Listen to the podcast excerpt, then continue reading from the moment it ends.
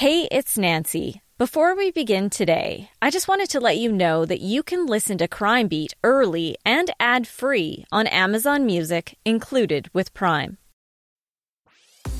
This episode is brought to you by ABC. Station 19 is back for its final and hottest season yet. Andy finally becomes captain, and she's going to give it her all to be the best leader the station has ever seen. Will she succeed?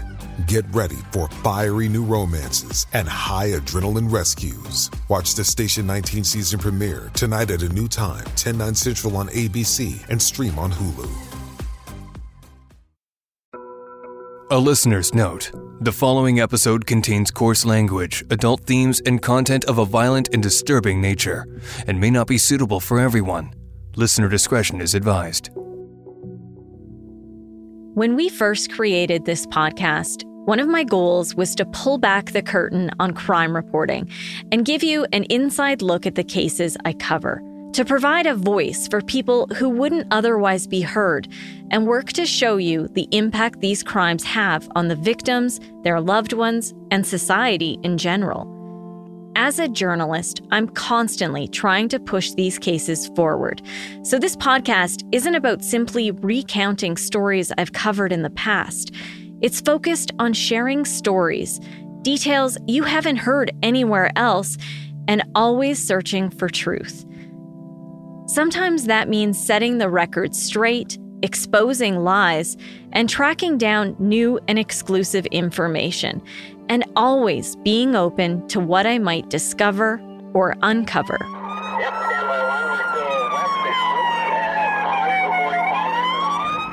and I literally feel like it jumped out of my body because I hit the ground. I like I think I was screaming, I was crying. I still can't forget it. It will never leave my mind ever. I think about it all the time. He was begging for help, like begging them for the, to stop, and he's saying like he said like you're killing me, like please stop, I'm dying. He portrayed himself as this like great human being. In reality, he was just the devil. I'm Nancy Hixt, a crime reporter for Global News. Today on Crime Beat, I'm doing something a little different. If you haven't listened to the past two seasons yet, I recommend you go back and get caught up. In this episode, I'm going to take you back to some of the stories I've previously shared. A lot of you have messaged me asking about these cases. I've been doing some digging, and I now have a lot of new information and insight that I can share. This is a Crime Beat update.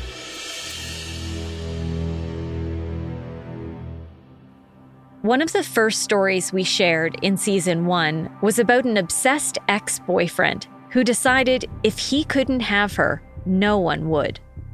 Nadia El Dib was found stabbed and shot to death. And now, more than three years later, new details have been revealed about what transpired after the brutal murder. RCMP officers in a tiny rural community west of Edmonton had spotted Adam Bettahar, the man wanted on a Canada wide warrant for the first degree murder of Nadia El Dib. But Bettahar refused to pull over, and that sparked a high speed chase.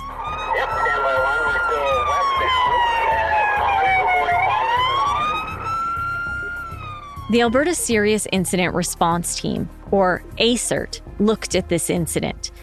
ASIRT is an independent body that acts as a police watchdog and determines if the use of force by officers is justified. They found the high speed pursuit continued for about 70 minutes and covered approximately 140 kilometers. ASIRT said officers tried unsuccessfully to deploy spike belts four times, on the fifth attempt, they were finally able to damage the vehicle's tires. Hit on the spike belt. Get those spike belts the way, boys. Good job. Okay, just to confirm, you did get uh, 10 4, go over the spike belt. Even then, he kept driving. He's got sparks and metal chunks going everywhere here now. He's on the axle. He's on the axle. Watch the debris, guys. He's losing control. He is down to 40 kilometers an hour, 20, 30. 30 kilometers an hour, 20 kilometers an hour. He is stopped. He is stopped. We're approaching. Oh, but what he's got a gun. Down.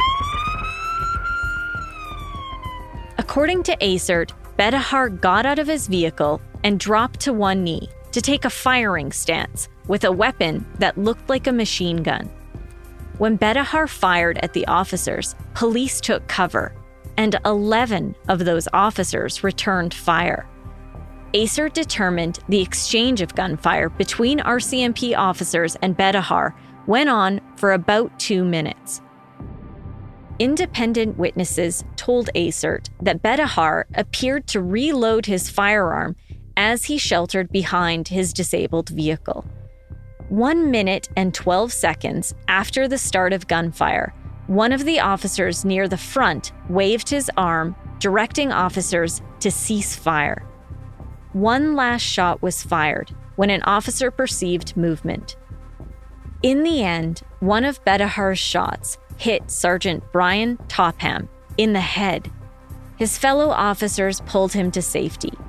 You'll recall he miraculously survived, and I spoke with him for that episode.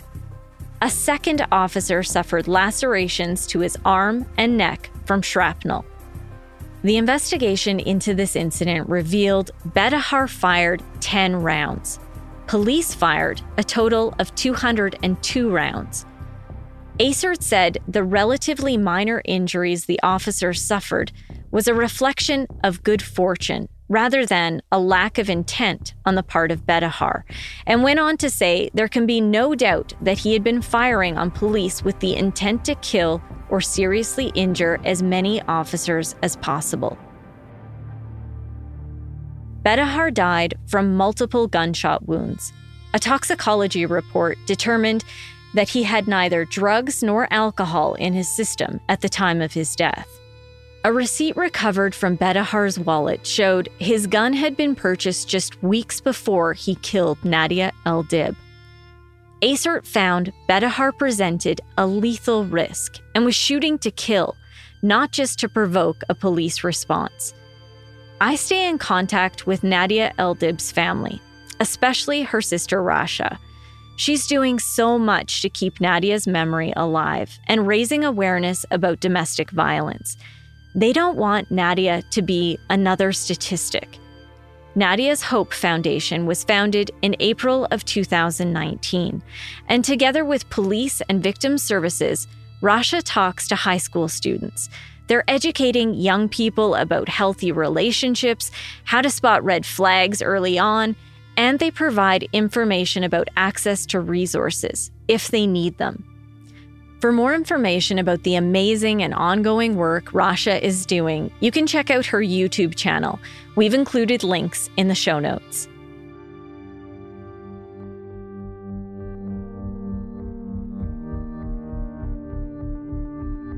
I also have a significant update on another story that impacted a lot of you.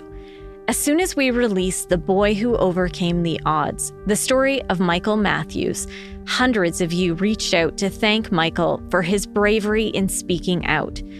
It's an episode that dealt with child abuse within the foster care system, including physical, mental, and sexual abuse.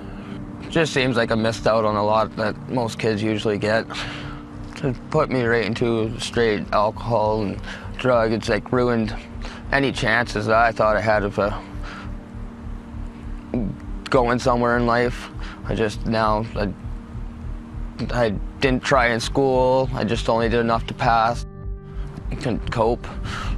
That episode started an important conversation about healing and the never ending impact of severe trauma. I said, ever since you put my story on the air, I don't try to explain myself to people. I say, look me up, and understand me from there. And I get a lot more respect that way because they know what I've been through. Gary Prokopishin, a man once named Foster Parent of the Year, was convicted of sexually abusing four foster boys in his care, including Michael. In May of 2015, he was sentenced to 10 years in prison. Now, Prokopishin has been granted day parole. The Parole Board of Canada said Prokopishin's behavior while in prison has been positive, and he's assessed as a low risk for future offending. Prokopishin is now 61 years old. In a written decision, the board said Prokopishin stated there were no further victims.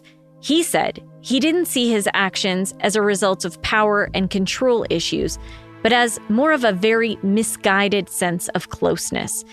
And he expressed regret and remorse and appreciation of the significant and lasting harms imposed on his victims. He told the board he's not particularly attracted to underage males, but took advantage of their availability and vulnerability.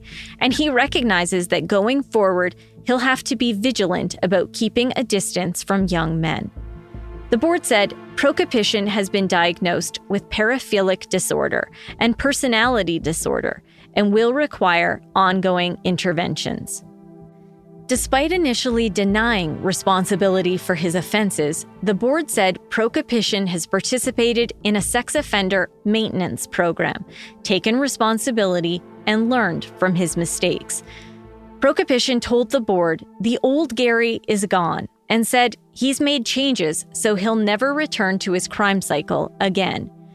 He's approved for day parole for six months to reside at a community residential facility, and overnight leaves are not being restricted by the board. Prokopishin says he plans to try to find janitorial or maintenance type work. While out on day parole, he has a list of conditions to follow. He has to continue with counseling for sexual deviancy and emotions management. He can't be anywhere near or around places where boys under the age of 18 are likely to be, like parks, swimming pools, or rec centers, unless accompanied by an adult previously approved by his parole supervisor. He's not allowed to work or volunteer where he would be in a position of trust or authority over boys under the age of 18. He can't have any contact with his victims or their families, he has to abstain from drugs and alcohol and is ordered to report all intimate sexual and non sexual relationships and friendships with females or males who have parental responsibility for male children under the age of 18. I was the one who told Michael Matthews that Prokopishin was granted parole. I messaged all the victims and my brother I messaged. like no one knew this was happening. I've let everyone know because you let me know that they're all pissed off. They're mad that no one's even told any of us that he was getting parole. If it wasn't for you, I wouldn't even known. I should note the reason Michael and the other victims weren't notified of the decision by the parole board is because they weren't registered. In Canada, victims wishing to receive information have to register with either the Parole Board of Canada or the Correctional Service of Canada. After that, victims will receive information about the offender as long as they're under the Parole Board's jurisdiction, or until a victim asks to no longer be notified. The government notes this is to respect those victims who don't wish to receive information about the offender who harmed them. But from my experience, this leaves a lot of victims in the dark who either didn't remember to submit the paperwork for these notifications or simply didn't know how. Michael is angry with the decision. Actually, he uses much harsher language than that. He's really disappointed in the system. Michael said he's particularly upset by the comments Prokopishin made to the board, specifically that the assaults were not as a result of power and control issues, but as more of a misguided sense of closeness. Michael called those comments messed up and feels Prokopishin did use his power over the foster boys to exploit and abuse them. I think that's bullcrap because he used the threat of us saying anything to the older brothers assaulting us anyway if we ever said anything to anyone. So it was a result of power. He said he doesn't believe Prokopishin will change and fears he'll find a way to reoffend, that it's only a matter of time. Michael said a lot of times when he was abused, his foster mother was just down the hall, So he feels like Prokopishin enjoyed the rush of tempting fate, that he could get caught. Well, he did it right, right in the middle of the kitchen, right in the middle of the living room, and there's people all around the house. He, yeah, he was trying to just, he was trying. I guarantee he loved the rush, of making sure he wouldn't get away with it. But he, at the same time, it seemed like he didn't care. He also questions Prokopishin's remorse and believes he likely just told the parole board what they wanted to hear so he could get released from prison. Oh, I know he's lying. Like, he had no remorse. Yeah, he told them exactly what they wanted to hear. Of course, he sat there quiet in his cell for five years. That They did whatever courses they told him to go and do. Just whatever he had to do for, for when his parole came so he could get out. Michael told me he worries other young boys will be victimized. In dealing with this news, he said he's struggling with reliving the trauma of his abuse all over again. Well, I've been fighting to not think about it. I want to pass along a special thanks from Michael to you, everyone who listened to his story. He was so overwhelmed by your messages of support, and he went through and tried to like or respond to each of your comments on my Facebook page. Your messages really meant the world to him, so thank you. Hey, it's Kaley Cuoco for Priceline. Ready to go to your happy place for a happy price? Well, why didn't you say so? Just download the Priceline app right now and save up to 60% on hotels. So, whether it's Cousin Kevin's Kazoo concert in Kansas City, go Kevin, or Becky's Bachelorette Bash in Bermuda, you never have to miss a trip ever again. So, download the Priceline app today. Your savings are waiting. Go to your happy place for a happy price. Go to your happy price, Priceline. Hi, I'm Kristi Lee, the creator of Canadian True Crime. Join me for an immersive deep dive into some of the most thought provoking true crime cases in Canada. Using facts curated from court documents, inquiry reports, and news archives, I carefully unravel and analyze each case, exposing the pitfalls of the criminal justice system that everyone needs to know about. Find Canadian True Crime wherever you listen to podcasts or visit CanadianTrueCrime.ca. I also want to thank the hundreds of thousands of people who have listened to the final homecoming of Lukas Strasser-Hird. So many of you reached out to tell me you personally identified with Lukas. You told me you felt like this could have been you, out for a night with friends. Some of you told me you pictured it being your son or daughter, or someone else you love. All Lukas did was stand up for what was right and that's when he was violently swarmed, stomped, beaten, and stabbed. He was begging for help, like begging them for the, to stop, and he was saying like he said like you're killing me, like please stop, I'm dying. I met Lukas's family soon after he died, and I've watched them try to survive their overwhelming grief while dealing with what seemed like a never-ending court process. Lukas's story also shone a light on the bail system in Canada. I heard from hundreds of people who couldn't believe the emotional roller coaster the victim's family was put on while trying to seek justice for Lukas. Within days of arrest, one by one, each of the young men accused of murder in the case was granted bail. Even the man who faced the most serious charge of first degree murder Nathan Gervais was let out of custody. It shocked many of you to know that he skipped bail and fled the country. Gervais was gone for more than a year before he was brought back to stand trial. The trial justice, William Tilleman, called Gervais' actions predatory and calculated, but didn't find this was premeditated murder. Instead, he found Gervais guilty of constructive first degree murder. Gervais physically restrained and forcibly confined Lukas between a dumpster, the wall, and the ground, and stabbed him. Since this series aired, Gervais appealed that conviction. Now, Alberta's top court has dismissed that appeal, and the conviction for first degree murder stands. It was a unanimous decision by the panel of Alberta Court of Appeal justices.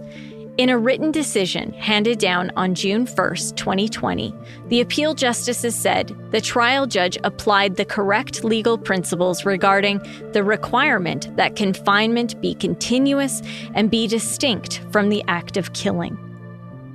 Gervais' conviction stands. He remains in prison serving a life sentence with no chance of parole for 25 years. Lukas's father told me he was extremely relieved by the latest appeal court ruling and hopes this will finally be the end. In this season, we really wanted to open up conversations that are often difficult to have. One of those is child abuse. We did that through a number of stories. In The Boy Who Fell Through the Cracks, I shared the story of Alex Radita, who died after his parents refused to give him medical treatment. In working on this investigative podcast, I was able to track down a recording of Alex made 10 years before his death. It was the very first time that recording was made public, allowing you to hear his haunting voice. Alex knew what he needed to survive, but in the end, he fell through the cracks. Your mom doesn't do your blood sugar? No, someone said don't take Alex's sugars anymore at home. And how do you know that? She told me. Who told you? My mom. Your mom told you not that someone told her not to take your blood sugar at home? Yeah. Oh, so what happened when she didn't take your blood sugar? I got sick. You got sick? Yeah. Alex's story was crushing to cover because it was so senseless and preventable. And I know it touched many of you, and many of you messaged me frustrated and angry. This highlighted some gaps in our system. So, if the same set of circumstances would unfold again today, that child could once again fall off the radar. And that spurred calls for change. And leading the charge is Charlene Beck, the police officer who fought so hard to keep Alex safe It could have and should have been prevented. It is a death that should never have happened, ever. This was something that was so blatantly obvious where everyone had con- should have had control of this. They knew what was happening. They knew what would happen, and um, he still suffered and died because of it. I mean, this is a case that, that will haunt me forever. I mean, it's it's how can it not? and I will say that until my last breath is this could have been prevented. I checked in with Charlene to see if there's been any progress. She told me she's still working on it, and we hope to be able to bring you an update sometime soon.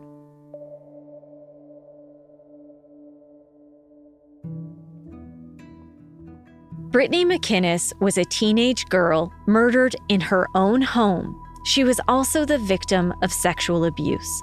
But that didn't become known until well after her death.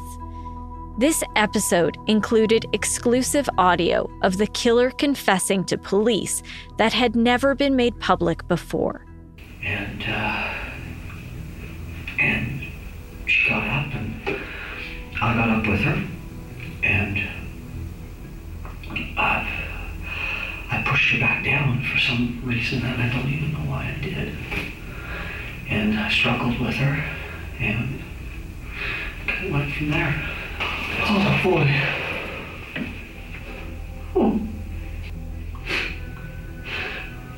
Never in a million years would I have ever thought I would do something like that. I don't know what snapped in me. No idea. And even though I reported on this case from start to finish, in putting together this episode, I discovered this story went much deeper than I ever expected. Her sister Katie courageously spoke out and shared her story with me. And that's something that really is annoying is that everybody just thinks he was just this great guy and just snapped one day. And it's just, that's just not true. Everyone, he portrayed himself as this like great human being. In reality, he was just the devil. I think he was just like so self indulgent that he just thought he was getting away with it.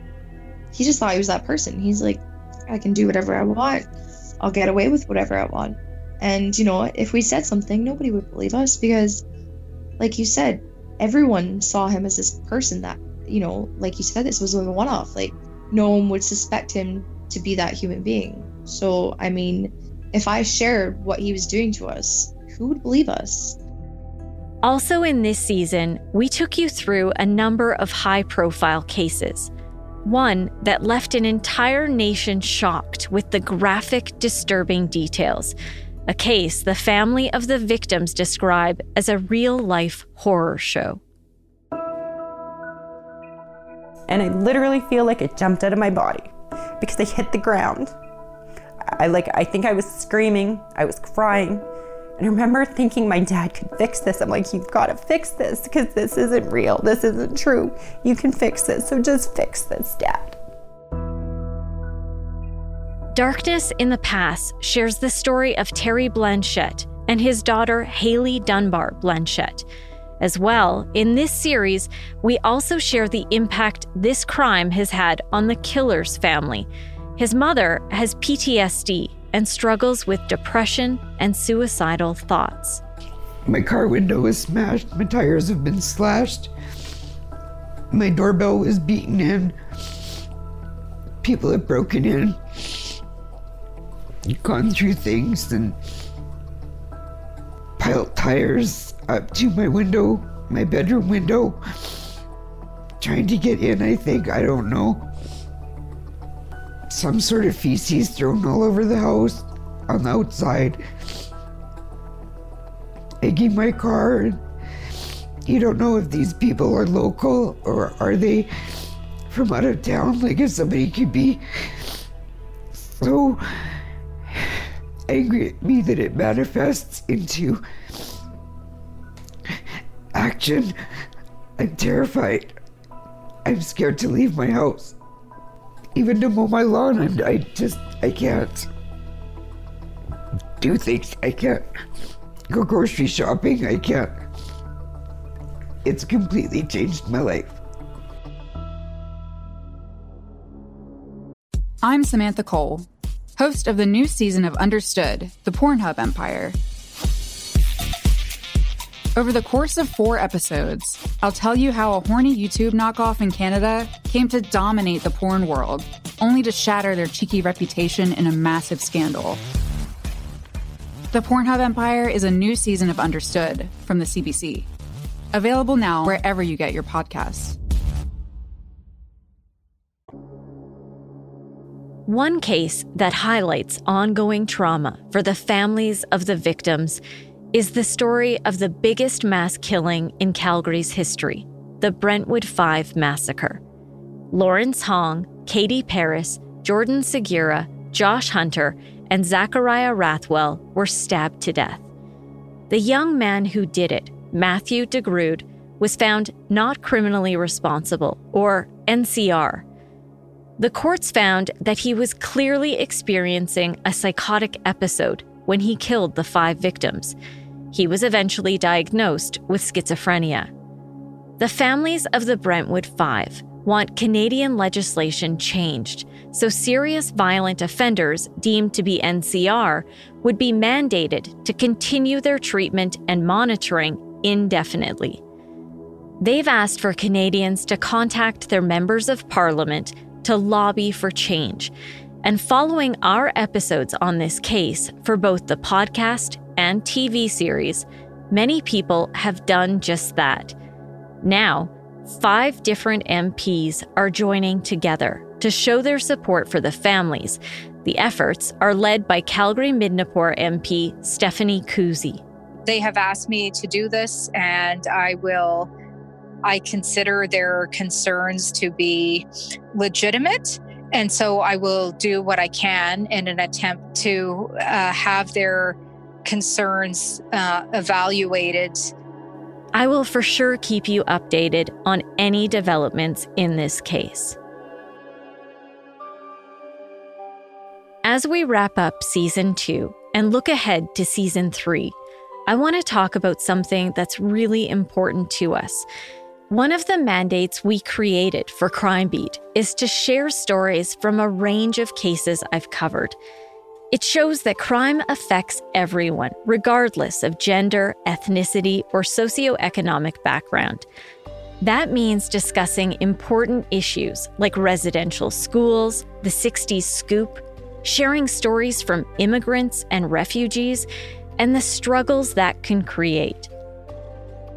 You likely won't hear from us until the end of summer, but I'm not taking the summer off. Far from it. I'm already working hard to bring you compelling new stories, going beyond borders to share some of Canada's most high profile cases. That means taking the time to go through court documents, to reach out to families and investigators, and find ways to advance these cases. We will continue to push the envelope and share details you won't hear anywhere else confession tapes, wiretaps, and exclusive interviews. Things you didn't see on the news.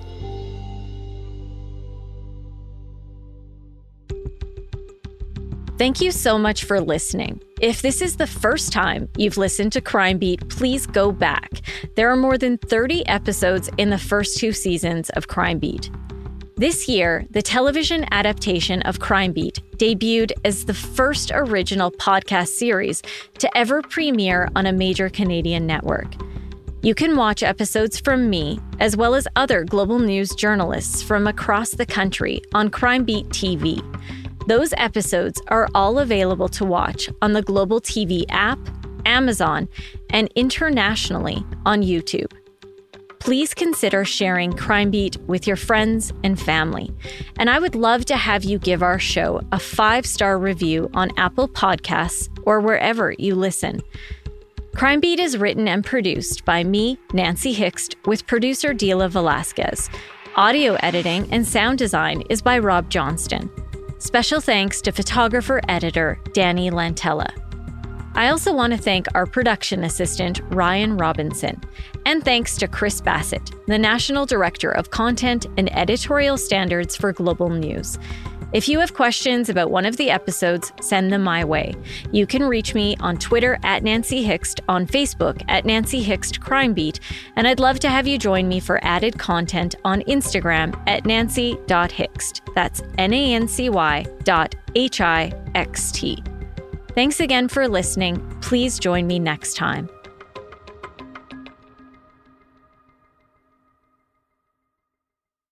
Hi, Her name is Elsbeth. Elspeth Tassioni. You know her as the offbeat but brilliant defense attorney from The Good Wife and The Good Fight. You've been a very busy little bee. Buzz, buzz. Now she's in New York with the NYPD, This is very different. Better. but still using her unconventional ways to find the truth. Are you trying to sniff me, Miss Tascioni? Elsbeth, new series Thursdays on Global.